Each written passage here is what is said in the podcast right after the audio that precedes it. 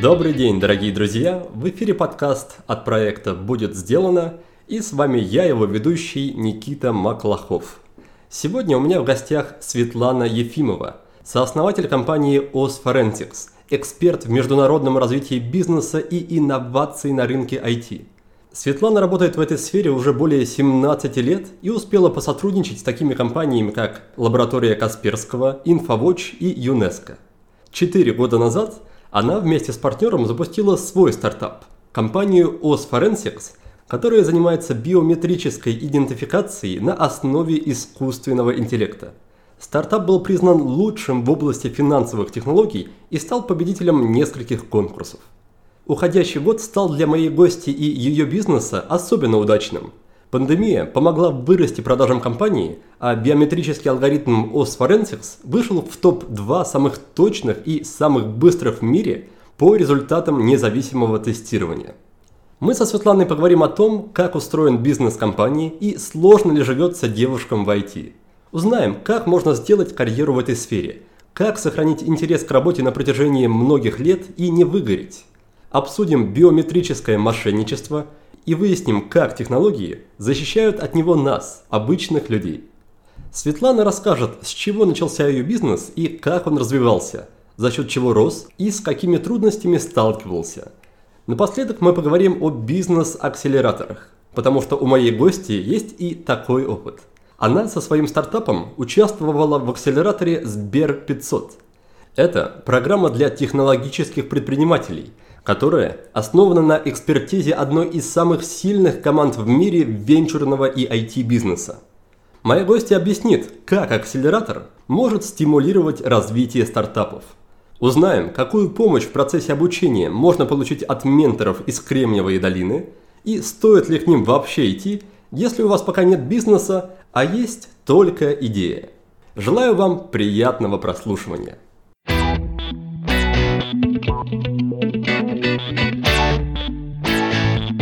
Светлана, здравствуйте, спасибо большое, что заглянули к нам в гости. Здравствуйте, рада вашему приглашению. Скажите, пожалуйста, откуда, откуда вы с нами со мной сейчас беседуете? Из какого места города? Из Москвы. Судя по тому, что я успела вас узнать, у вас довольно был, ну, по крайней мере, был, да, очень активный график жизни с большим количеством перемещений, путешествий. Как сказалась вся текущая ситуация на вашей активности? Ну, активности не уменьшилась с точки зрения рабочих задач, наоборот, их стало больше, потому что пандемия в очередной раз выявила очень серьезный спрос на технологии, которые помогают удаленно предлагать те или иные сервисы. Объем а, работы и объем а, спроса от клиентов у нас, конечно же, возрос. А если говорить про вас лично и про ваше перемещение во времени и пространстве? Э, ну, я на самом деле действительно активный человек. Если э, закрыты определенные границы, но есть возможность, например, э, путешествовать на выходные а, с семьей в рамках Московской области, то, конечно же, мы это делаем. С точки зрения рабочих поездок, здесь мы столкнулись с новыми реалиями в том, что бизнес ты делаешь удаленно. А ввиду того, что нет возможности личных встреч, нет возможности э, приехать, побеседовать с заказчиком, конечно же, здесь э, надо было перестраивать абсолютно всю работу, весь механизм взаимодействия безусловно. И с точки зрения продвижения на зарубежных рынках тоже это большой челлендж а ввиду и культурных особенностей а, той или иной территории, и ввиду того, что этот бизнес нужно вести удаленно. Конечно же, это не просто, Порой на это уходит больше времени, нежели быстрый личный контакт первый. Да, то есть как раз вот речь об этом идет, но тем не менее это все достижимо. Что вы сами предпочитаете, какой вариант вам больше нравится? Вариант, когда вам нужно много времени и сил тратить на перемещение, переезды и перелеты, но в то же время там, иметь возможность с людьми сходить не знаю, в кафе и наладить какой-то более личный контакт с будущими клиентами. Или же сидеть спокойно дома с любимой семьей, но, но при этом испытывать трудности в коммуникации некоторые? Смотрите, это все, конечно же, индивидуальный подход. Лично для меня я очень э, люблю быть в движении. Соответственно, любая поездка это для меня в том числе источник энергии. Да? То есть из этих э, поездок я для себя черпаю энергию. То есть меня это мотивирует, меня это драйвит. И, безусловно, личный контакт, я считаю, очень важной составляющей любых отношений, личных либо бизнес-отношений, так как э, ты взаимодействуешь напрямую с человеком. То есть у тебя есть возможность э, получить контакт с этим человеком, так э, и у этого человека с тобой. А, а в, чем, в чем именно там для вас энергия? Все-таки это перелеты, куча разных там мелких проблем, бытовые трудности, какие-то стрессы, новые люди незнакомые. Вот как раз для меня это все не стресс, для меня это удовольствие. Поймите, да, я и говорю, что я из этого черпаю. Для меня смена обстановки, новые люди, а, новые задачи, челленджи, что-то новое узнать о территории, о специфике клиентов, о специфике территории, даже о культурных особенностях, о людях, которые там живут. Для меня это как раз представляет интерес, да, то есть я по жизни человек, который стремится к чему-то новому, что-то узнавать, открывать, э, применять. Поэтому вот как раз я этим и питаюсь. То есть меня это драйвит. А если мне необходимо будет очень долгое время находиться на одном месте, то, безусловно, может появиться трудности, а, так как а, я социоактивный человек, это во-первых, а во-вторых, э, естественно, мне необходимо какое-то движение. Ну, естественно, это можно заменять, там, например, тем же спортом, либо по окрестностям. Я просто живу в таком прекрасном месте, что можно выбежать и побежать в лес. Вот. Поездки по Подмосковью пока что не, не могут полностью заменить да, все, эти, все эти впечатления? А, да нет, почему? Как бы мы можем прекрасно посмотреть на наш город Москва и узнать, что в нем есть очень много интересных домов с, с определенной историей. А, есть э, много в том же Инстаграме, например, групп, а, которые организуют частные экскурсии по Москве. То есть это группа энтузиастов, которые сами любят э, этим заниматься, сами для себя это делали и готовы еще кому-то рассказать. Поэтому, честно сказать, если стоит вопрос, а чем же себя занять там в выходные, активным людям, которые не хотят оставаться дома, то вот поверьте, очень много различных способов реализации. Они эти экскурсии проводят вживую или просто дают маршруты и, допустим, аудиогиды, какие-то сопровождения? Можно найти любых. Я контактирую в основном с теми, кто проводит вживую. Здорово, тогда попросим потом поделиться ссылочками с вами, да. С удовольствием поделюсь, да. Хорошо, тогда хотел бы перейти немножко к разговору вашей карьерной и личной биографии. Расскажите, как из молодой девушки, может быть, студентки, получается молодая женщина, предприниматель в довольно крупной и сложной IT-компании? Вы знаете, хороший вопрос. Никогда не задумывалась на самом деле. Просто делала то, что интересно. Ну, соответственно, как бы это меня мотивирует для того, чтобы развиваться в этом направлении. И вот э, единственное, что могу сказать, я попробовала в своей жизни ряд э, техно... работы в разных компаниях, ну, не так много на самом деле. И вот здесь, наверное, стоит вернуться к моему образованию. Первое образование я переводчик, английский, немецкий язык. То есть у меня абсолютно не технологическое образование было. Это сейчас второе образование, я уже специалист по информационной безопасности. Поработав в разных компаниях, я поняла, что сфера информационных технологий для меня наиболее близка по одной простой причине, что она не стоит на месте, а она всегда развивается. Ну, просто даже если сравнить, я не знаю, с той же фармацевтической индустрии много лет назад, я сейчас не беру современные реалии, потому что биохакинг появился а, и многое другое, а, в тех реалиях это был, например, стандартный процесс, только менялись там названия лекарств, не более того, ну, просто для примера. А в направлении информационных технологий всегда было движение. Всегда необходимо было быть на волне, узнавать что-то новое, развиваться, потому что в противном случае ты э, не будешь никогда лидером, ты не будешь успешным специалистом, так как и очень быстро можно потерять квалификацию. Получается, что вы еще тогда выбирали между стабильностью и каким-то постоянным движением именно движение, да? Вы были знакомы с этим своим свойством тогда? Это было как-то осознанно или просто интуитивно? Вы знаете, вряд ли это было осознанно. Я просто как бы понимала, что я такой человек, это часть моего характера, а, и я сильно о ней не задумывалась наверное, на тот период, потому что ставила для себя, как для молодого специалиста, конечно же, мне хотелось э, развиваться, в том числе на тот момент у меня также присутствовали определенные амбиции, я хотела расти. Это меня привело в лабораторию Касперского по одной простой причине, что я давно наблюдала за компанией. Мне интересно было, в какой сфере она работает, как быстро развивается. И даже вот по тем же рекламам, по статьям я понимала, что, наверное, вот эта вот сфера, она мне даже близка, компания близка по духу. То есть там есть э, возможность если у тебя классная идея, реализовать ее в рамках компании. И, собственно говоря, так и случилось э, в моих реалиях. То есть я пришла действительно очень молодым специалистом э, в департамент по работе с кадром и занималась как раз направлением развития персонала, социальной активностью, ивентами и многими другими вещами. В то время компания была, конечно же, не такой большой.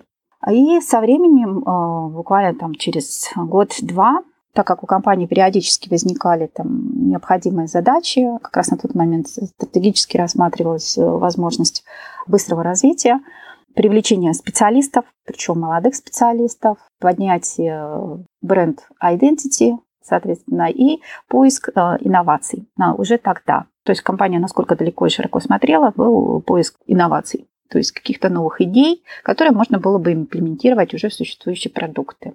И на тот период я просто посмотрела вокруг по тому, что делают другие компании, что делают конкуренты, и обратила внимание, что они работают с образовательными учреждениями. Причем работают как раз с точки зрения именно этих же задач. Ну и, собственно говоря, с этой идеей я пришла к руководителям компании. Мне дали зеленый свет и сказали, все, иди, реализуй. Так я реализовала один из направлений который на тот момент еще не существовал, это работа с образовательными учреждениями по всему миру. То есть партнерская сеть насчитывала более там, скольки-то тысяч учебных учреждений. Это были ведущие вузы, и разных стран. Это были крупные конференции, которые мы устраивали. И действительно, первая конференция привела к тому, что были закрыты и вакансии, были найдены очень классные специалисты, которые потом выросли, до сих пор работают, и они прекрасные эксперты в своей сфере. И, собственно говоря, были найдены идеи, которые были имплементированы в продукт и реализованы. Вот э, вкратце о том, чем я занималась. Далее я перешла на уровень развития глобального стратегического партнерства, то есть мои компетенции были определенные территории глобально, но как бы фокусировка первоочередная была на определенных территориях, соответственно, там а, были проекты, которые направлены, опять же, на усиление присутствия компании на территориях и, соответственно, продажи. Вот э, двумя крупными направлениями, которые я занималась в лаборатории Касперского, отстраивая их с нуля. Тогда я и обратила внимание на определенную свою особенность, что мне нравится создавать, созидать. Классная очень история. А как вы считаете, насколько вообще первое место, куда попадает человек, рабочее место, карьерное место, насколько оно в дальнейшем определяет весь карьерный путь, насколько оно влияет? Я, я поясню, почему я этот вопрос задаю. А, я сам, на самом деле, в некоторой степени ваш коллег, потому что у меня как раз основное образование – это информационная безопасность. Но так получилось, что после обучения, первая там, полустажировка, полуработа – у меня была в крупном интеграторе системном, и все мои вот эти вот мечты про романтический мир информационной безопасности, вот эти вот там, не знаю, вирусы, хакеры, там, криминалистика, что-нибудь такое, они разбились о простую бюрократию, которая состояла из гостендеров, там, из внедрения продуктов в там, госучреждения, которые никому не нужны, продукты, и там на местах люди сопротивляются этому, потому что безопасность, она всегда противоречит комфорту пользователя, да? И как-то я быстро от этого сдулся немножко и, в общем-то, перешел в другое направление, ну, который, которым занимаюсь отчасти и поныне. Что вы про себя можете сказать? Насколько повлияла именно лаборатория на то, кем вы стали в плане работы?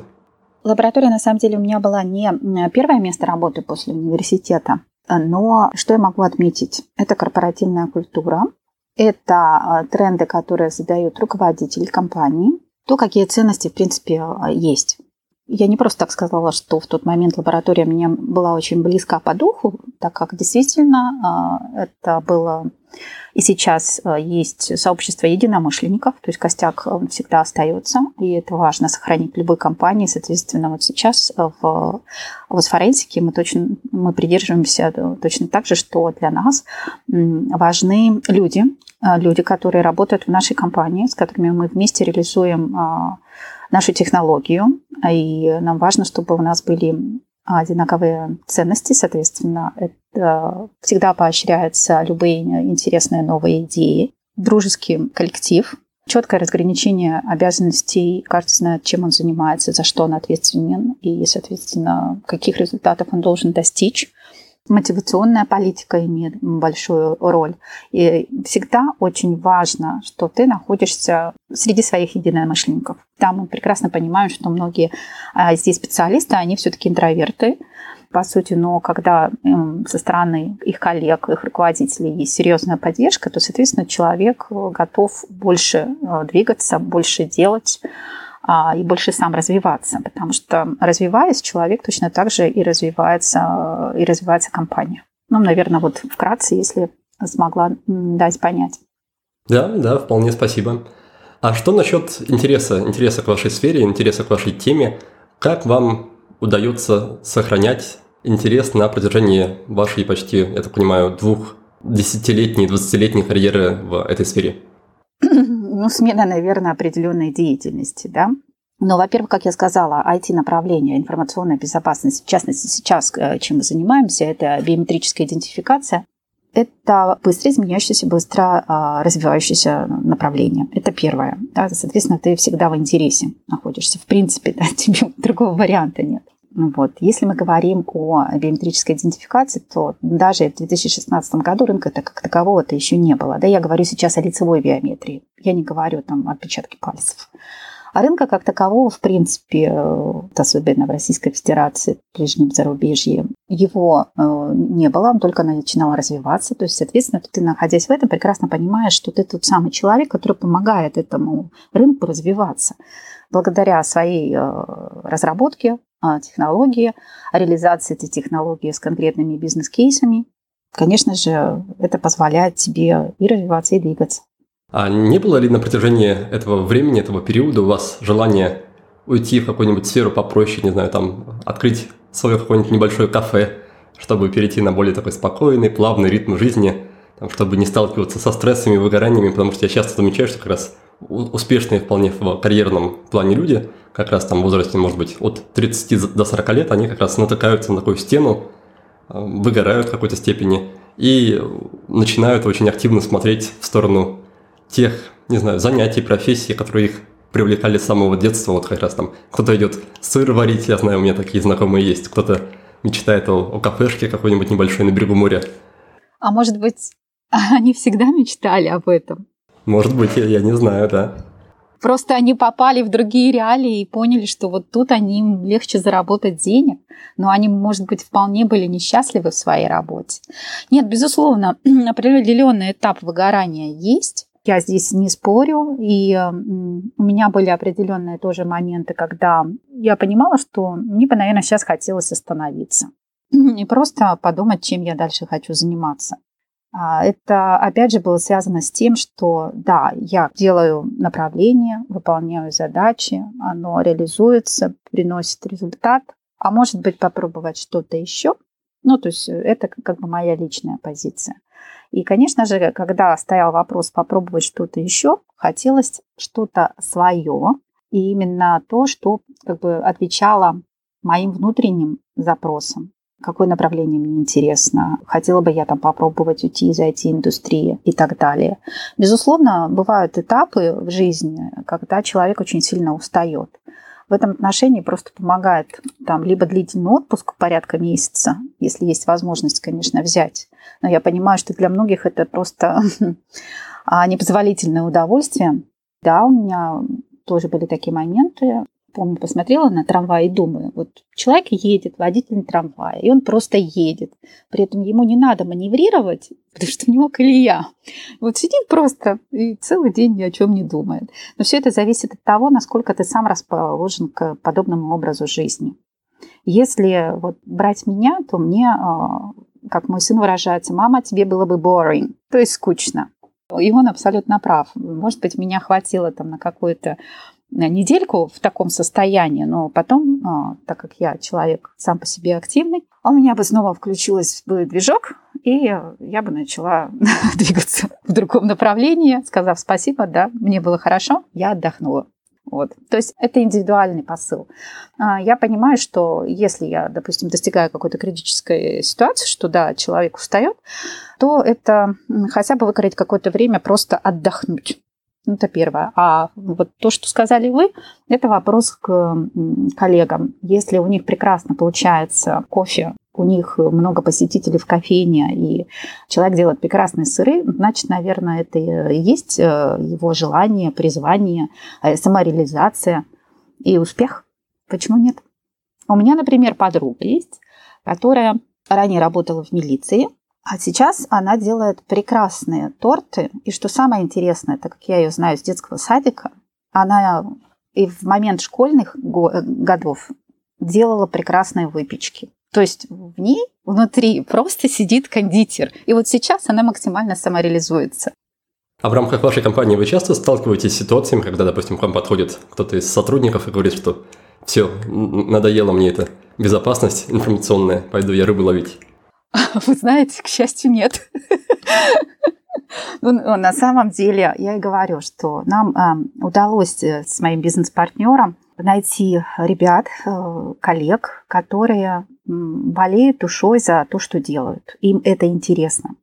То есть, с одной стороны, есть и научная составляющая, потому что сфера, она имеет как раз э, подобное применение, а с другой стороны, ты видишь, как вот то, что ты только что придумал, реализуется в конкретный продукт и приносит конкретный результат.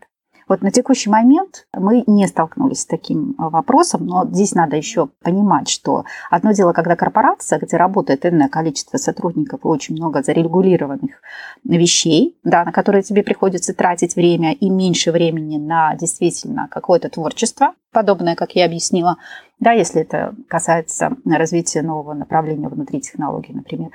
А с другой стороны, у тебя стартап, который существует э, не так много на рынке, и у тебя нету как раз вот всех процессов, которые присущи корпорациям. Именно поэтому и говорят, что стартап применяет и растет гораздо быстрее. А корпорациям как раз не хватает этой быстроты и гибкости. Поэтому, к счастью, пока мы с этим не столкнулись, но при росте компании, мне кажется, вот подобный факт и текучка а, кадров, она, в принципе, неизбежна. Вы сами внутренне опасаетесь, боитесь этого этапа перехода на, след... на следующий уровень зрелости по Адизису в рамках вашей компании? Вы знаете, я не могу сказать, что я вообще что-то в жизни боюсь. Начнем с этого.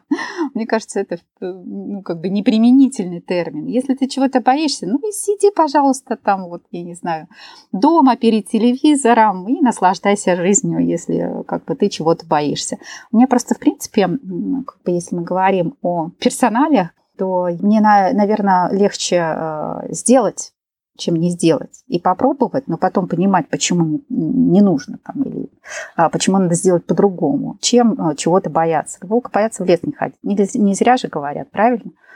Вот, поэтому нет, просто-напросто как бы, а, это реалии, б, необходимо четко понимать, как а, развивать коллектив, как давать возможность реализации каждому сотруднику, пока мы маленькие, это возможно ну, в рамках, э, естественно, работы компании. Хорошо, я хочу еще на секунду вернуться к вопросу про выгорание и потерю интереса. Скажите, как вы сами себе помогаете, сами о себе заботитесь в случае как раз, когда наступает вот этот неприятный период, и при этом нет возможности надолго отлучиться, как раз уехать в отпуск на месяц, что-нибудь такое? Термин выгорания, он достаточно широкий. Скорее всего, я бы здесь э, сузила до понятия усталость, да, то есть усталость, она накапливается, безусловно. Но ну, мы работаем в молодой компании, ресурсы э, молодой компании ограничены. Соответственно, здесь ты не можешь так просто сказать, ребят, все, я поехала в отпуск, вот этот э, спектр задач сейчас весь на вас перекладывается. Нет, конечно же, это невозможно. Безусловно, когда есть э, вариация того, что ты можешь сильно устать, а есть для этого выходные, у меня есть возможность отдыхать в выходные, и это хорошо. Соответственно, я стараюсь максимально просто расслабиться в выходные. Если честно, просто чувствую свой организм, то, что мне хочется. Если мне хочется, например, целый день дома проваляться перед телевизором, то я это сделаю. Я просто понимаю, что необходим такой отдых вот мне сейчас необходим. У вас такой зрелый и разумный подход ко всем вопросам. Философский, я бы сказала. Наверное, больше. А откуда это все, Светлана, у вас? Это что-то, что вы развивали целенаправленно, не знаю, книги, психологи, что-то еще? Нет, скорее всего, слушала себя.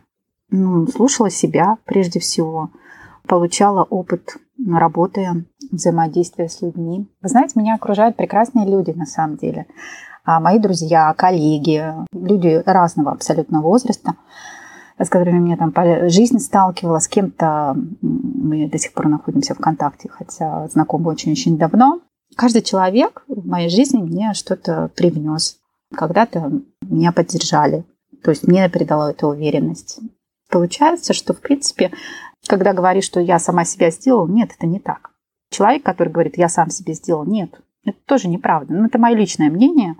Просто по одной простой причине, что тот человек, который он стал сейчас, с какими-то определенными качествами, ценностями, с, со своим мнением, а на что-то, это процесс э, развития, на который влияли обстоятельства и люди, которые рядом находились. Да, да, с этим трудно поспорить. Давайте немножко, если вам комфортно, затронем тему девушек и женщин в бизнесе, конкретно в айтишном бизнесе. Насколько, на ваш взгляд, это вообще вопрос достойный обсуждения, и есть ли там какие-то факторы, которые как раз затрудняют продвижение по карьере для девушек? А, хороший вопрос, вы знаете. Ну, во-первых, да, гендерные признаки, как бы они присутствуют, и э, они определенным образом проявляются в поведении, в подходах к решению задач. Плюс влияет очень сильно окружение и, в принципе, история. Да? То есть, если мы берем Россию, там, Советский Союз и так далее. А, то есть, какие-то вот эти вещи. Если мы берем глобально, ну, там тоже картина другая.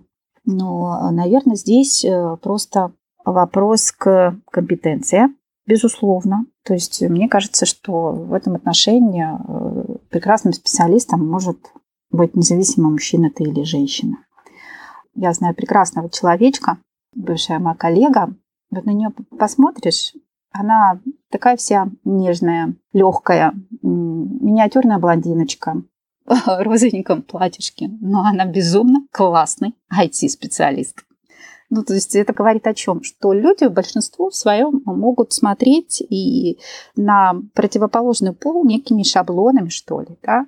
Соответственно, здесь внешнее проявление, оно ни никакой мере не говорит о том, а, какого уровня интеллекта перед тобой человек наверное, стоит такие вещи отметить. Безусловно, конечно, возможно, мужчинам а, странно, естественно, воспринимать, когда перед ним стоит милая там девушка, и потом она ведет себя достаточно жестким образом и соревнуется. Да? То есть здесь, скорее всего, если ты понимаешь, что у тебя есть э, определенная женская составляющая, то, возможно, не стоит проявлять себя как человеком-борцом для строительства своей карьеры, для а, развития себя как специалиста, а наоборот, как э, есть э, вариация партнерства, да, то есть даже есть вариация двух партнерств. С одной стороны, партнерство это борьба, да, а с другой стороны, партнерство это реально партнерство.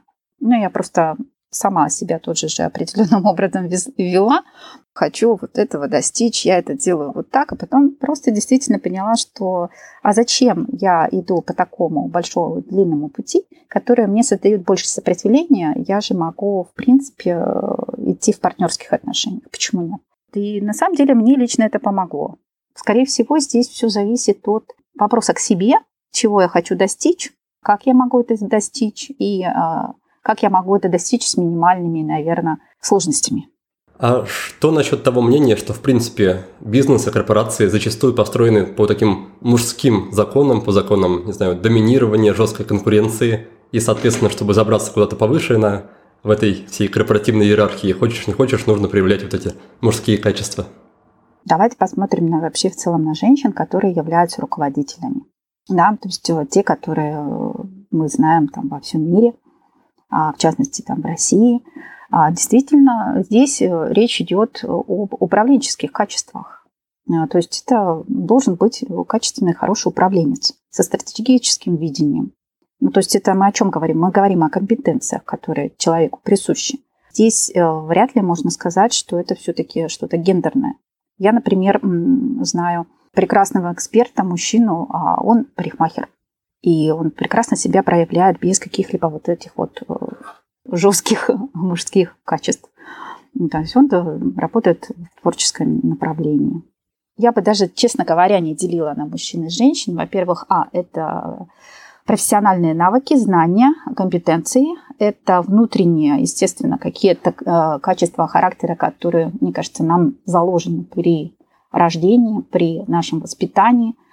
И если ты по натуре лидер, то неважно, кто ты, мужчина или женщина, ты все равно будешь проявлять лидерские качества.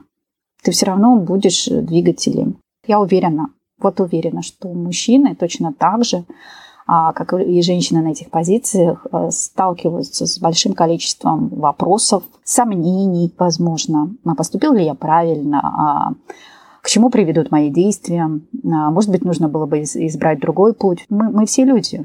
Просто это, возможно, некоторая шаблонность, которую мы привыкли видеть, которая была воспитана с обществом каким-то образом. Ну, вот мое мнение. Скажите, а если бы, вы, э, если бы к вам подошла девушка, в начале, находящаяся в начале своей карьеры, и которая хотела бы примерно повторить ваш путь, от каких бы ошибок вы бы хотели ее предостеречь? Или, может быть, даже саму себя в том возрасте? Вы знаете, мне кажется, человек не будет человеком, если он все эти ошибки не совершит. А, и э, сам не поймет, что если один раз наступил на грабли, то либо ты делаешь выводы, либо второй раз наступаешь на те же самые грабли. А с точки зрения совета, если мы говорим вот появись я там и дай себе совет, да, то я бы, наверное, сказала, что нужно меньше эмоционировать, то есть э, пропускать э, через сердце. Потому что все равно, если есть какие-то сложности, трудности, ты, безусловно, это воспринимаешь очень близко к сердцу, и это сказывается на твоем здоровье. Но опять же, пока человек сам не поймет, ничего и не поменяется. То есть совет-то можно дать, вопрос, применим ли он. Но и опять же, вот вы не просто так сказали, да, что у меня такой подход. Ну, потому что, да, как бы было, жизни разные. Потихонечку пришла к тому состоянию, в котором я нахожусь сейчас.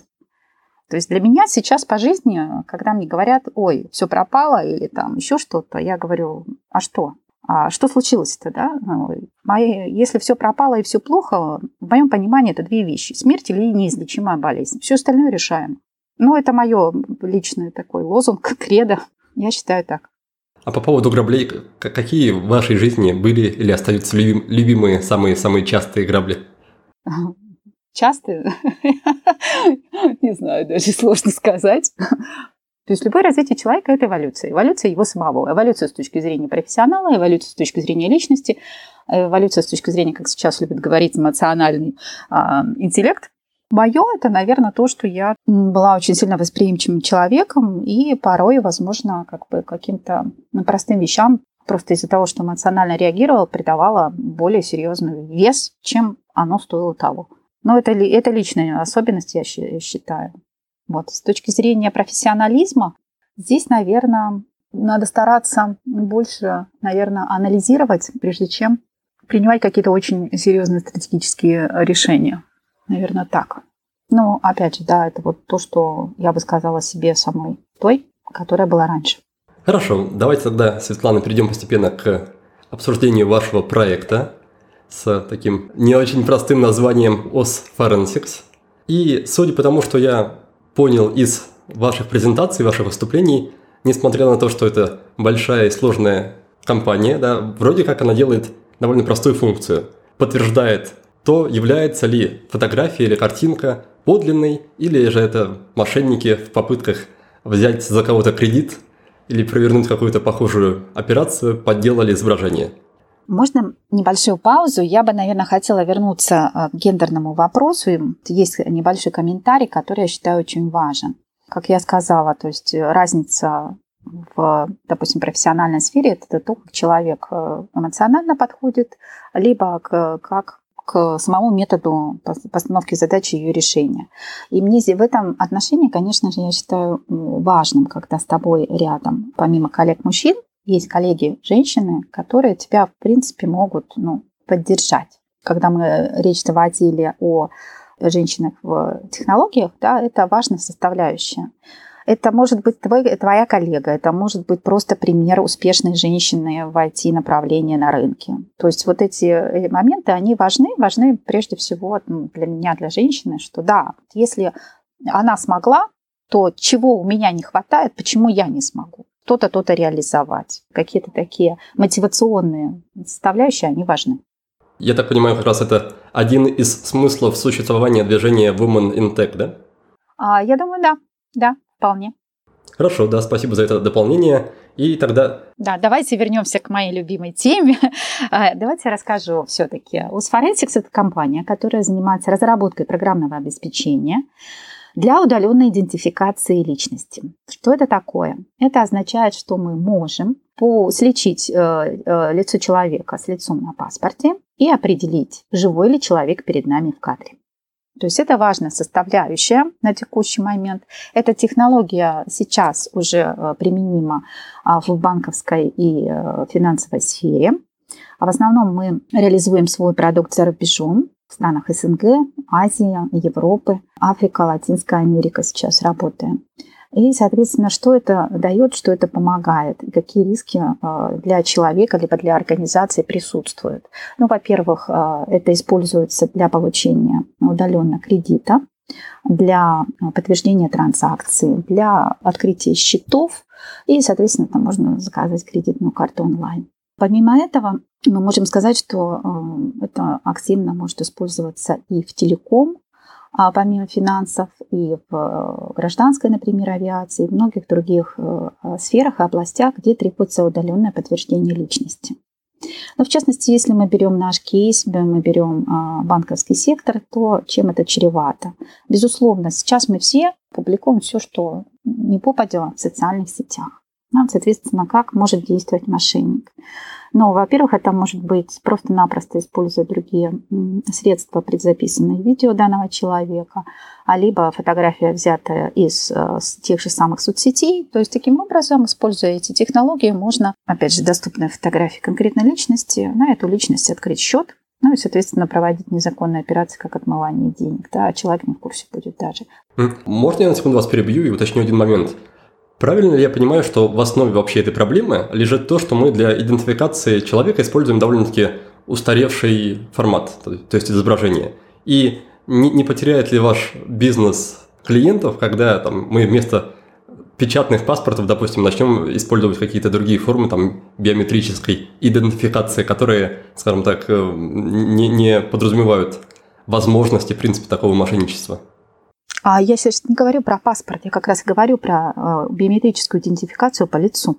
Ну, я вот как раз имею в виду, что, может быть, там начнем сетчатку глаза использовать активнее или там э, отпечатки пальцев, чтобы не, не было, в принципе, предпосылок для таких мошенничеств. Прекрасный вопрос. На самом деле, действительно, есть разные виды биометрической идентификации, но если мы посмотрим, то самый простой и быстрый для клиента или для любого пользователя – это его лицо. Он его показал, как наша технология работает. Три секунды, и человек открыл счет, получил кредит, подтвердил транзакцию. Это быстро, удобно и надежно. Пальчик в данном случае а, должны быть определенные хардверные средства, да, то есть железо. Что касается э, сетчатки глаза, действительно релевантно, но а, для этого должны быть специальные камеры. Ни один телефон не поддерживает. А для сфер, где идет взаимодействие B2C, то есть с клиентом, очень важно клиенту обеспечить быстроту и безопасность предоставляемой услуги.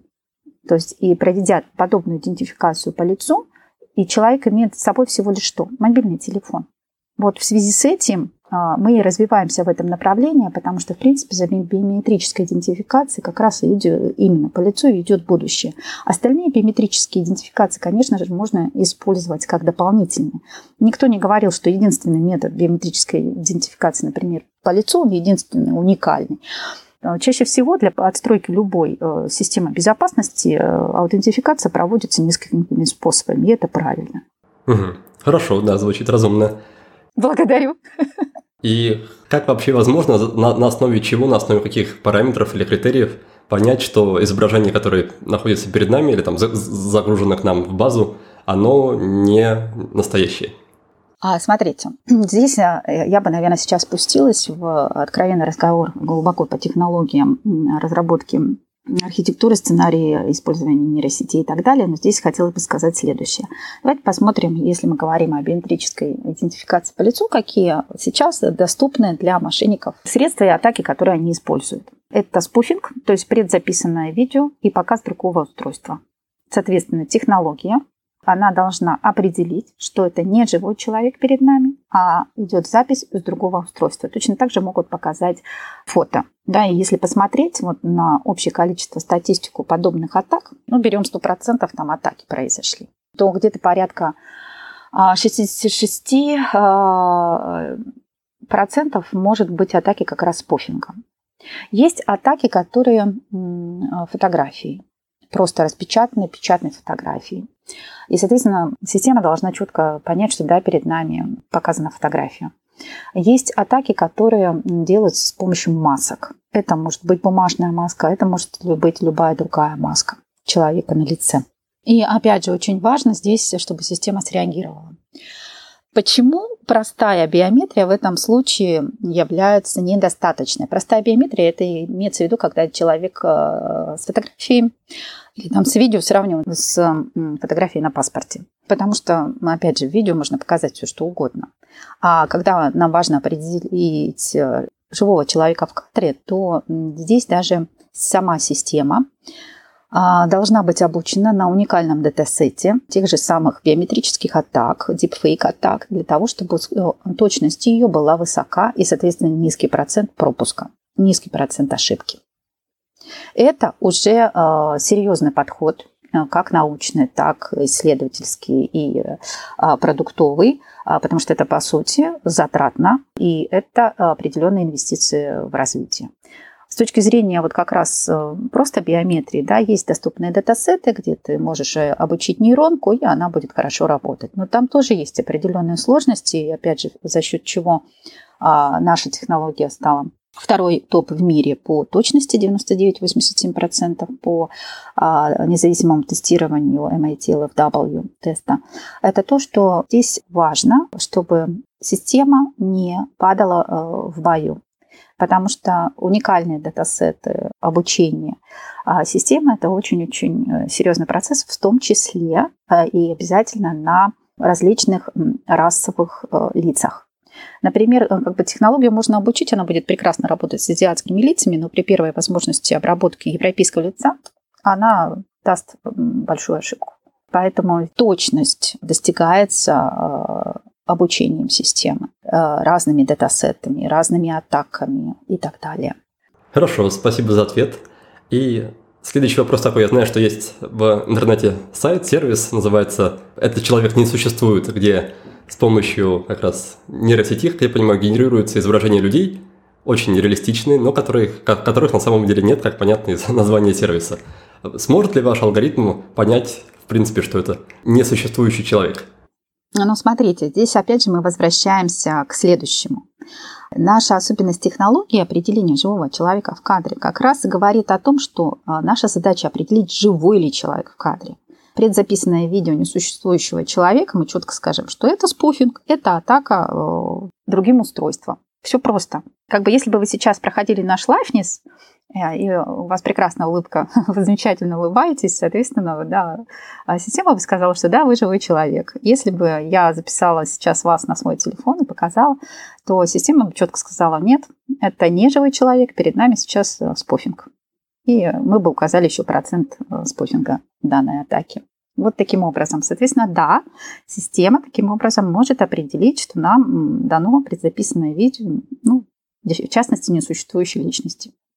Да, здорово. Мне особенно нравится, как это все просто звучит на таком верхнем уровне, на уровне применения, и как, как, как все сложно, когда чуть-чуть погрузишься в то, на основе чего это может работать вообще. Да, да, действительно, вы абсолютно правы. А расскажите чуть больше о вашем проекте с точки зрения именно бизнеса, именно стартапа. Как все начиналось и с чем вы этот проект пришли? Я так понимаю, что вы его делали не, самостоятельно, начинали его с партнером. Как, он появился, с каких, не знаю, встреч, с каких знакомств, с каких идей, с каких э, рисунков на бумажке? Что, было в начале? Ну, вы знаете, я познакомилась со своим бизнес-партнером в Сколково. Была конференция, и мы поделились о том, кто мы, что мы. И как бы меня эта тема просто заинтересовала. На тот момент мой коллега Артем работал в МИФИ и был преподавателем цифровой форензики и, соответственно, увлекался как раз лично сам разработкой алгоритмов по распознаванию. То есть изначально у компании продукт не был связан именно с биометрической идентификацией по лицу. Он был связан как раз, как вы в самом начале сказали, с распознаванием документов и фотографий на предмет цифровой подделки. Ну, грубо говоря, фотошоп, не фотошоп. Примерно так. Эта тема мне показалась для меня самой интересна. Мы познакомились, обсудили и решили, что как бы, я присоединюсь к этому проекту, и дальше мы будем реализовывать его вместе. Вот таким образом и начался проект WOS Forensics – а и первый продукт, который был выпущен на рынок и имел э, место реализации, это был проект «Фотоэксперт», который как раз занимался проверкой документов на предмет подлинности. То есть, грубо говоря, если фотографии присылались в страховую компанию и битой машины, то проанализировав их, мы могли четко сказать, что являются ли фотографии оригиналом, либо их хорошенько над ними поработали в фотошопе. Ну и, соответственно, это как раз вот минимизировало риски с точки зрения а, процессов страхования а, в области департамента рисков.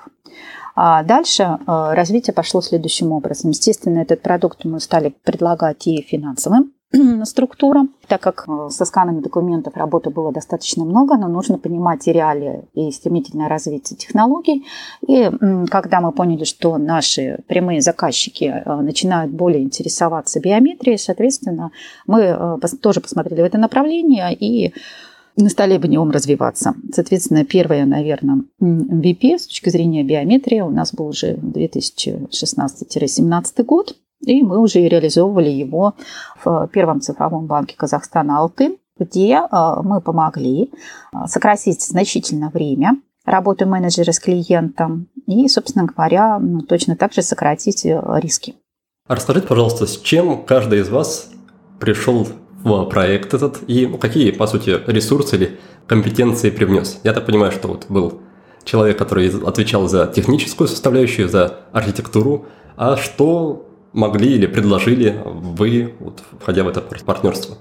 Моя сторона – это был э, развитие бизнеса, развитие компании, операционная деятельность. То есть это компетенции, которые находятся сейчас за мной. Угу.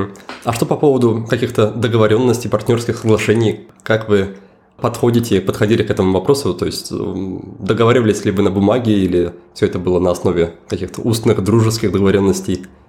Не совсем понимаю вопрос, просто э, если мы говорим о том, что есть организация компании, есть организация продукта, да, ты становишься учредителем, соответственно, мы садимся, обсуждаем стандартные, мне кажется, это процессы, обсуждается роль каждого, кто за что ответственен, каким образом мы делаем э, компанию, да, то есть регистрация, ну а дальше просто-напросто выполнение своих э, обязанностей, общение, решение, реализация.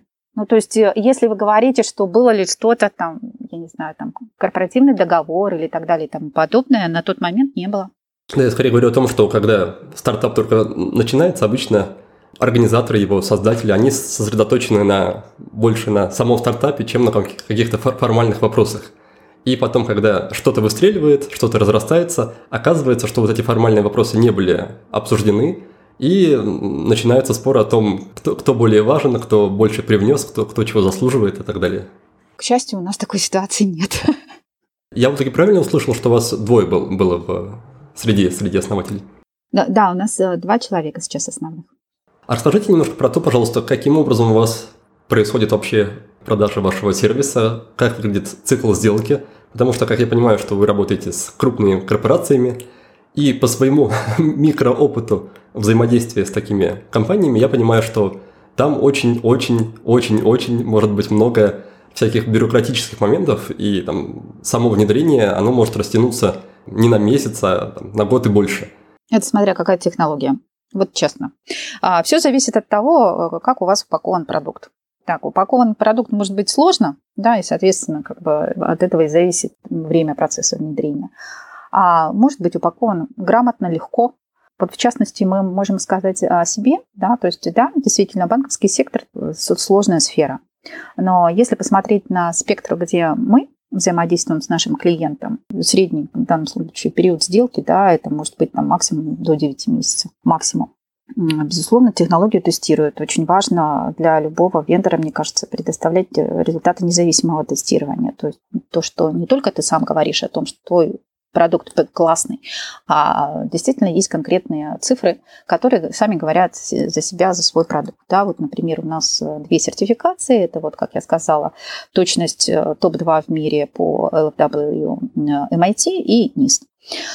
А, это действительно такой классный маркер, э, который помогает тебе быстрее двигаться с твоим заказчиком. А второй момент, э, который очень важен, это проверка твоей технологии э, на пилоте. Безусловно, предоставляется тестовый аккаунт, когда можно э, посмотреть работу твоей технологии непосредственно уже в рамках процесса заказчика. Когда заказчик доволен, дальше уже идет процесс согласования. Это как раз вот юридические и иные моменты финансовые, которые, в принципе, занимают тоже достаточное количество времени. Если мы, например, здесь э, говорим дальше, когда уже сделка совершена, идет вопрос интеграции, э, то опять же возвращаемся к упаковке продукта. У нас есть API, который мы отдаем, и мы просто-напросто сопровождаем клиента консультациями. А единственная сложность может возникнуть действительно, как вы ранее говорили, о том, что необходимо будет получить все необходимые а, разрешения различных служб. Да, то есть на это уходит определенное время. Но опять же, это не является некой проблемой. Да, это является просто-напросто фактом, согласно политике конкретного учреждения, который просто надо пройти. Я могу сказать, похвастаться, что все клиенты с нами остаются надолго. Соответственно, второй раз э, тебе уже не нужно будет это все проходить. Этот процесс, так как тебя знают как вендора, и так как ты уже стоишь в их core-продукте, то это гораздо легче. Можно потерпеть один раз, как говорится, пройти все, вместе с клиентом. Более того, даже помочь клиенту самому пройти этот процесс. Соответственно, это все помогает ускорить сделку. Ну, вот, собственно говоря, мы сейчас сократили время сделки, да, даже, даже возможно, там до 6 месяцев. Какие у вас были впечатления и эмоции от первой продажи? Ой, вы знаете, я в этом отношении очень сдержанный человек. Первая продажа – это не значит успех. То есть, да, это прекрасно, но, как говорится, не надо расслабляться, надо работать дальше. Вот если как бы вы меня спросите через 5 лет, когда-то я заработаю очень большую сумму, тогда я, может быть, могу какие-то эмоции передать. Классно то, что технология работает, потому что она подтверждена конкретными бизнес-кейсами. Она дает конкретные а, результаты, в том числе влияющие на финансовую деятельность твоего заказчика. Вот это, это классно. Это подтвержденный бизнес-кейс, это обеспечивает э, развитие, то есть traction компании, потому что, честно, довольный клиент дает рекомендации другим клиентам. Это факт. Как у вас, в принципе, получилось дожить до, до первой продажи? Приходилось ли вам привлекать деньги или это все ваши личные какие-то вложения? Безусловно, у нас а, были привлечены небольшие средства, но на тот момент они были, естественно, значимые, по меркам сейчас они небольшие, которые помогли как раз обеспечить э, разработку. А дальше, когда у нас уже пошли продажи, естественно, то есть все средства идут на развитие, на привлечение персонала, компанию, потому что так как мы технологическая компания, да, так как мы э, экспертная компания в своей области, для нас очень важны э, прекрасные специалисты в команде. Как я услышал, у вас по ходу старта было, по сути, только два, два основных таких направления. А одно перетекло в другое. Да, сначала вы больше специализировались на фотографиях, потом... Потом перешли в биометрию. Да, мы перешли в биометрию, да, все верно. Да, биометрию. И при этом я знаю, что частенько стартапы до тех пор, пока там найдут ту самую свою нишу, они совершают там десятки, а то и сотни пивот, да, называют это вроде стартаперском жаргоне, то есть когда компания полностью меняет направление и полностью переключается на другой сервис или продукт. За, за счет чего вам удалось так быстро и точно все это угадать? Слушали клиента. Прислушивались к клиенту, общались с клиентами, слушали клиента. А, удачно реализованные ну, MVP в рамках одного клиента, MVP, грубо говоря, да, то есть это уже был полноценный продукт, который внедрялся, то есть обеспечило как раз а, быструю имплементацию и развитие а, данного направления. То есть мы увидели, поняли, что есть потребность, конкретная потребность, конкретная боль клиента, которая на тот момент начинала только формироваться, и ясно понятно, что со временем она была бы еще острее. И, соответственно, сказали, что окей, мы это сделаем. И мы это сделали. А, соответственно, дальше конкретный реализованный бизнес-кейс у конкретного заказчика, который привлек внимание и других. Здесь э, сработало то, что а, взаимодействие клиентам и важно слышать клиента. Прямо все как по книжкам. Я даже раньше не думал, что такие истории бывают, когда хоп-хоп и все получилось. Здесь есть сложности, безусловно, да, то есть необходимо создать с клиентом такие партнерские отношения, чтобы с тобой делились как бы это важная составляющая, чтобы человек тебе мог сказать, что ему нравится в продукте, а что, возможно, там можно было бы улучшить и так далее. Это же очень э, правильное, очень классное фидбэк, который тебе не даст ни один сторонний эксперт, будь он трижды там суперский в биометрических технологиях. Нет, важно вот слышать это, важно спрашивать, важно общаться с клиентом. И это работает. Самое главное, это реально работает. И снова получается, что чисто человеческие какие-то коммуникативные, эмоциональные навыки, да, они не менее важны, чем технические, технологические экспертизы. Конечно, конечно. Все мы люди. Ну, у каждого есть свои задачи. Профессиональные, личные там, и так далее, да? Это важная составляющая. Обеспечив клиента э, качественной технологией, благодаря которой он может улучшить свои финансовые показатели. Да? Например, сейчас наша технология используется уже без человека, то есть она полностью заменила процесс онбординга. То есть если раньше еще в банках существовал там дополнительный менеджер, да, то сейчас человека, в принципе, в этом процессе нет. А, соответственно, что эта технология помогает быть финансовым сервисом очень доступными. И люди начинают больше обращаться за этими сервисами, потому что им легко. А, а надо взять кредит. Ой, мне чайник понравился, а дай-ка я возьму кредит. Хоп, все, Три секунды тебя валидировали, там дополнительный скоринг проверил, пожалуйста, получи кредит на чайник, который тебе понравился, или там новая камера, или там сноуборд, или еще что бы то ни было. Да, это просто маленький такой примерчик э, вообще, как это влияет. Соответственно, что у банка? У банка увеличиваются финансовые показатели, и э, растет конверсия обращения клиентов за э, услугами. То есть это вот те самые конкретные цифры, которые обеспечивают наши технологии. Спасибо за пояснение. И теперь я бы хотел перейти немножко к другой теме. А, насколько я знаю, ваша компания является частым гостем различных акселераторов, и в частности акселератора от компании Сбербанк. Да. Расскажите, зачем вообще такой компании, как ваша, у которой вроде как и так все понятно, четко и все получается, зачем вам вообще нужна акселерация? Чем, чем вам это может помочь? Ну и, и заодно, может быть, да, э, сначала прокомментируйте в принципе, что такое акселерация для тех, кто не знаком с этим понятием. А давайте действительно начнем с понятия. Ну, на самом деле это просто термин, устоявшийся. То есть это некая программа, которая должна помочь э, молодой компании быстро расти. За счет чего? За счет компетенций и опыта тех же самых э, менторов, трекеров, которые работают с компанией. А еще, как бы я как это рассматриваю, это некие дополнительные ресурсы. Например, в моей компании там каких-то ресурсов нет. И я могу их вот за счет этой акселерационной программы получить. Например, это и маркетинг, это и пиар. Что не хватает молодой компании? И не хватает узнаваемости. Ну, в данном случае, когда мы только появились, э, э, основную задачу, которую поставили, это как сделать э, так с минимум средств, чтобы компания стала узнаваема. На тот момент еще не так большое количество клиентов было, даже было минимальное ну, то есть единицы. Но важно э, развиваться, да, важно, чтобы о тебе знали. О тебе знали не только как вот кто ты, а компания, о том, что действительно есть качественный, хороший продукт, и этот продукт может помочь тем-то, с тем-то, тем-то и тем-то.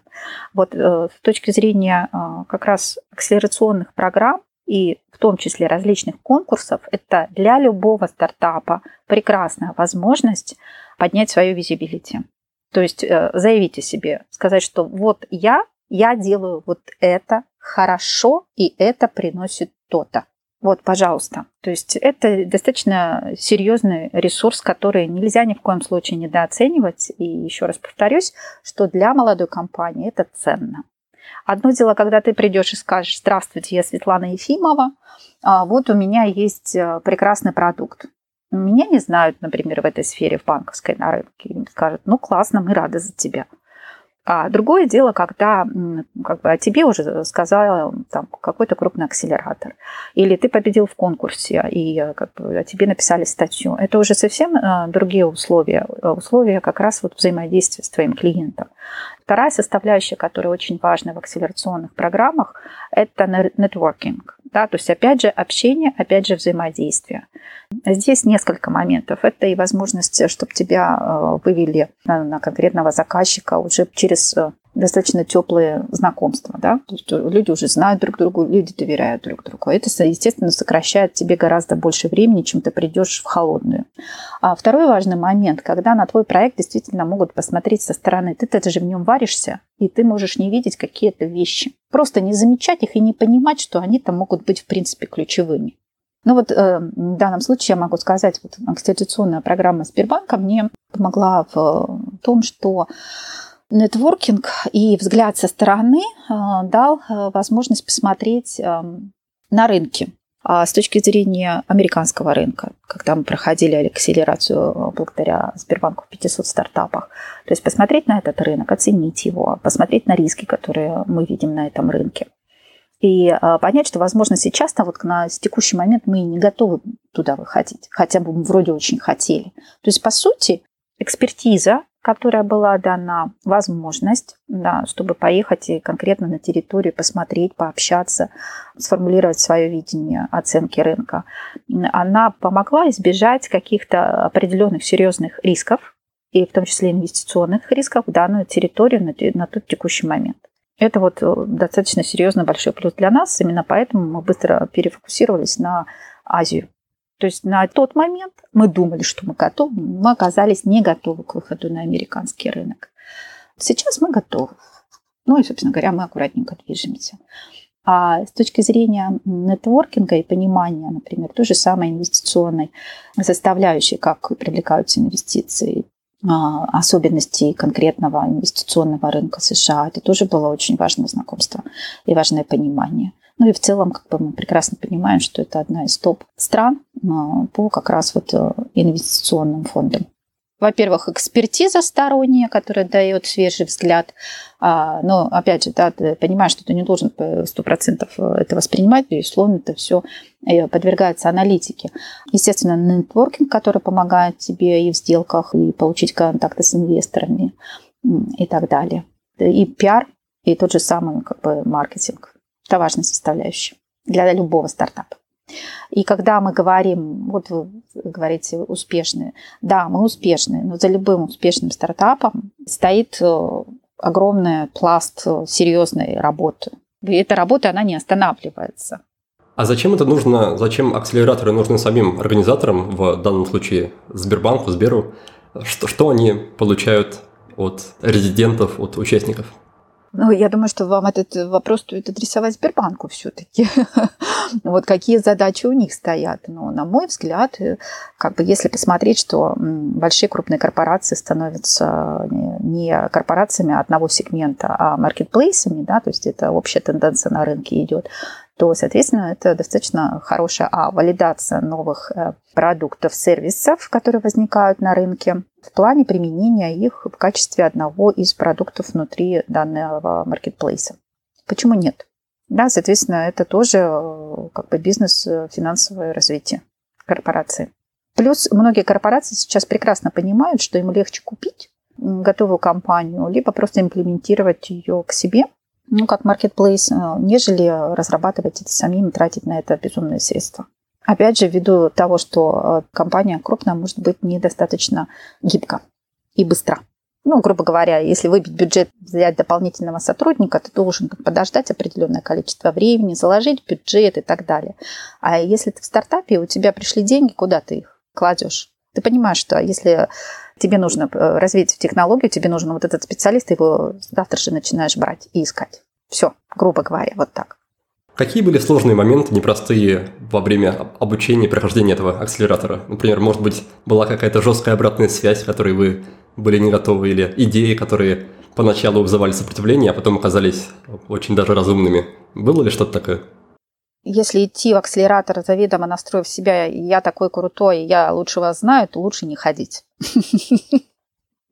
потому что ты оттуда ничего не извлечешь и выйдешь таким же крутым для, себя самого.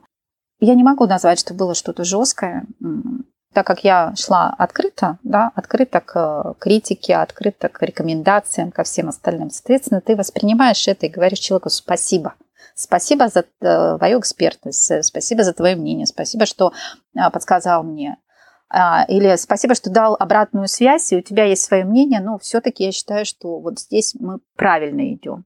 Да, были определенные новшества, было понимание о том, что изначально, ориентируясь на банковский сектор с определенным видением, как мы должны там работать, оно оказалось некорректным, да, то есть оно бы не сработало именно в той форме, в которой мы ее видели, да, и э, благодаря Артему Гасану, на самом деле это эксперт-ментор в 500 стартапах, мы очень много с ним взаимодействовали, поняли, что нам нужно совершенно менять бизнес-модель конкретного заказчика на рынке, да, то есть абсолютно строить другую систему работы именно для американского рынка. Да, вы меня немного опередили. Я раз хотел спросить, кто из менторов вам больше всего запомнился, кто принес вам наибольшую пользу? Артем. Артем Гасан. Отлично, тогда передаем Артему привет. Да, я шла на самом деле с конкретной задачей, с конкретным вопросом, ожиданиями от э, акселератора. И, соответственно, как бы я много как раз работала с Артемом. А какая там система? Там есть возможность, допустим, вылететь, если что-то не делаешь, или ты движешься как движешься, просто не получаешь пользу, если мало вкладываешься? Ну, насчет вылететь я не в курсе. Такое, таких моментов я не видела и как бы вряд ли могу что-то прокомментировать. Но ясно, понятно, мы не в школе, там у нас нету, как говорится, учителя, который будет с тебя спрашивать, а ты не сделал домашнее задание. Это твой бизнес, ты заинтересован а, его развивать. А, собственно говоря, вот тебе, пожалуйста, ресурсы, которые мы тебе даем, пользуйся. Но если человек, опять же говорю, каким-то образом не готов, ну, значит, не готов. Подскажите, кому, в принципе, можно или стоит подумать об участии в таких проектах, в частности, в участии в акселераторе от Сбербанка, на каком, на каком этапе должна находиться компания, стартап, что должно уже быть, там, достаточно ли одной идеи, или уже должны быть продажи, или хотя бы там просто работающий MVP, что, что должно быть в наличии, чтобы имело смысл? Ну, смотрите, во-первых, акселератор Сбербанка – это в принципе, мощный ресурс для любого уровня маленькой компании, даже идеи. Да, то есть, а, идею можно провалидировать. Не только сам сиди валидируй, да, а тебе могут дать специалистов, которые тебе помогут ее провалидировать. Если компания заинтересована в активной работе на территории Российской Федерации, например, то, опять же, такое имя, оно дает тебе возможность идти к клиентам. Тебя могут познакомить, могут дать на тебя рекомендацию. Это прекрасный ресурс. То есть независимо, мне кажется, от э, уровня компании, да, или даже идеи, э, в любом случае, а, если стоит задача а, реализовать эту идею, то нужно идти, потому что э, что еще может помочь акселерация сделать? Ты горишь этой идеей, она классная, но она не работает, она не взлетит. Людям это не надо, клиентам это не нужно. Ну и зачем тратить тогда на нее силы, если можно, во-первых, перепаковать ее, и, возможно, вообще она будет другой сама по себе, нежели ты ее изначально задумал. А второй момент, вообще от нее отказаться и не тратить ни свои силы, ресурсы, нервы, здоровье, все что угодно, и своей там семьи, коллег, а, близких. Это тоже же серьезная вещь. Я видела такие примеры, когда ну, компании перепаковывались и становились более успешными. Потому что акселерация, опять же, да, это вот, извините, волшебный пинок в некоторой степени, но это условно волшебный. Конечно же, никто за тебя ничего не сделает, но тебе дадут ресурсы, чтобы тебе помочь, а когда ты действительно можешь э, сделать резкий старт. Либо не сделать, если не готов. Спасибо, Светлана. И я тогда предлагаю переходить к нашей финальной традиционной рубрике. Рубрика называется «Пять в одном». Первый вопрос касается книги. Есть ли такая книга у вас в жизни, которую вы чаще, чем другие, перечитываете, чем другие книги, или, может быть, чаще дарите своим близким и не очень близким людям? Какая-то книга, которая вспоминается первой и которая как-то на вас повлияла? А, вы знаете, я, в принципе, отношусь к такой категории людей, которая э, в каждый период своей жизни имеет ну, что-то определенное. То есть я не могу сказать, что вот у меня настольная книга, я ее всем рекомендую. А, на каждом этапе у тебя бывает что-то свое. Чтобы прямо ответить на ваш вопрос, да, если у меня такая любимая книга на все времена, нет, такой книги нет. Все зависит от того, где я сейчас и как бы что я хочу узнать. А что насчет текущего этапа? Смотря в какой сфере. Вот сейчас, э, конечно же, в основном различные статьи по искусственному интеллекту и нейросети. Чисто профессионально. Ну хорошо, давайте тогда переходить ко второму пункту. Он про привычку или практику, которая есть в вашей жизни и которая приносит вам пользу или радость. Плавание. Кто-то бегает, я плаваю. А, это отключает мозги, как бы ты находишься в воде, у тебя работают мышцы, работает все тело. То есть это возможность э, на короткий период времени переключиться. Ну и дать э, расслабление. Хорошо. Третий пункт, он про вопрос, который вы или задаете, может быть, сами себе, или порекомендовали бы людям задавать самим себе, если они хотят что-то в себе узнать, открыть, к чему-то прийти, каким-то озарением, принять какие-то решения. Вопрос для такой, для самопознания, для саморефлексии. Mm-hmm. Вопрос к себе. А что я чувствую сейчас, да, это в зависимости от того, какие ситуации возникают. Почему я это сейчас ощущаю, чувствую, и что я на самом деле бы, как я это вижу, как бы я хотела. Отлично. Следующий пункт такой. Какая в этом году у вас была самая полезная или самая радостная покупка? Я не вещественный человек, в принципе. Я предпочитаю эмоции. Как бы эмоции – это то, э, как бы, что мы вспоминаем. А, ну, наверное, то, что я встала на вейк, на вейкборд. Да, да, вот это вот, как говорится, давно хотела и встала, наконец.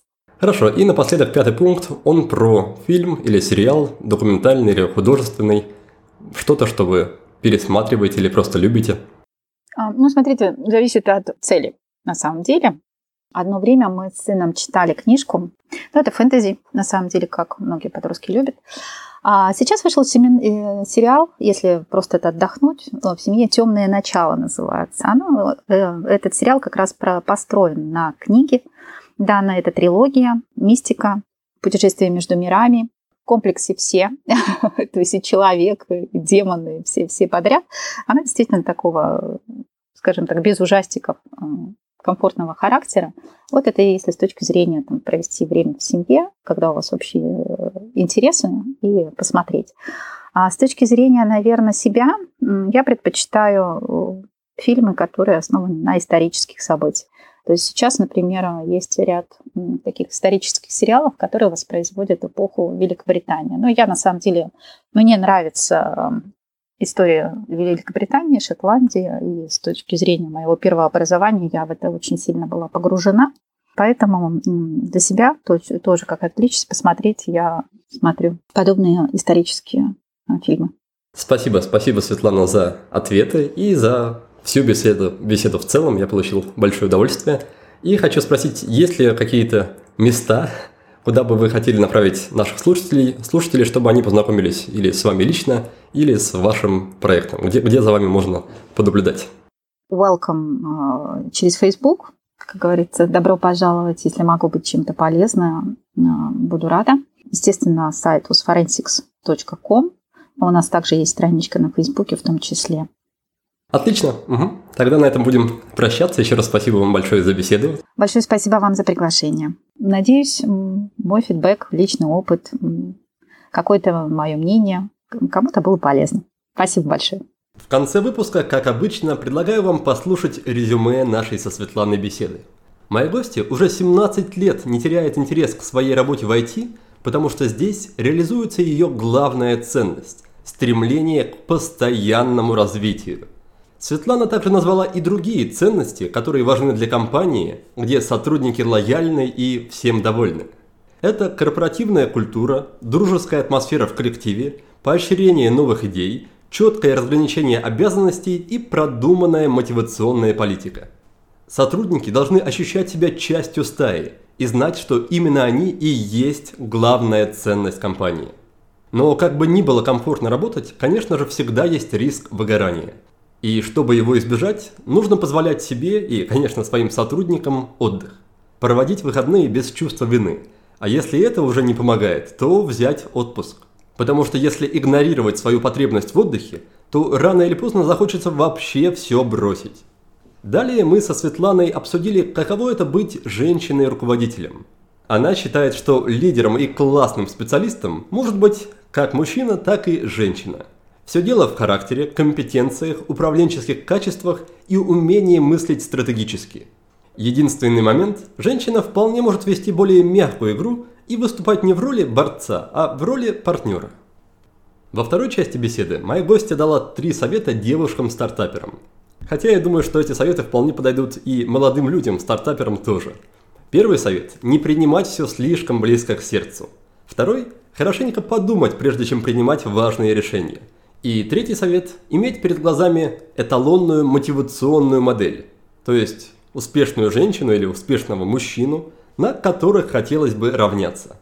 Чтобы стартап взлетел, очень важно слушать клиентов и строить с ними партнерские отношения – во-первых, так вы лучше поймете потребности и боли клиента, а во-вторых, он, то есть клиент, сможет дать очень полезный фидбэк по продукту, или говоря по-русски, обратную связь, и идеи по его улучшению. Еще один способ быстро протестировать кучу гипотез и прокачать таким образом свой стартап – это принять участие в акселераторе.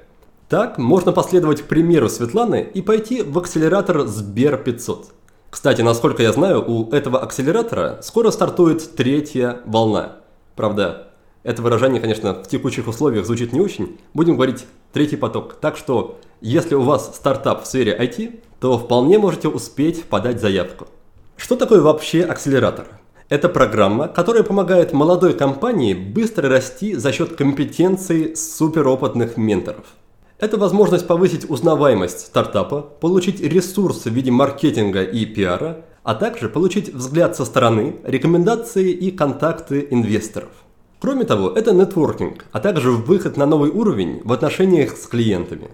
Причем даже если у вас пока нет своего бизнеса, а есть только блестящая идея, все равно имеет смысл идти в акселератор. Там, в безопасной среде, вы сможете оценить рынок и свои риски – а главное, проверите свою идею, сработает ли она вообще или нет. И если нет, то менторы обязательно подскажут, как ее изменить и переупаковать так, чтобы она в конце концов выстрелила.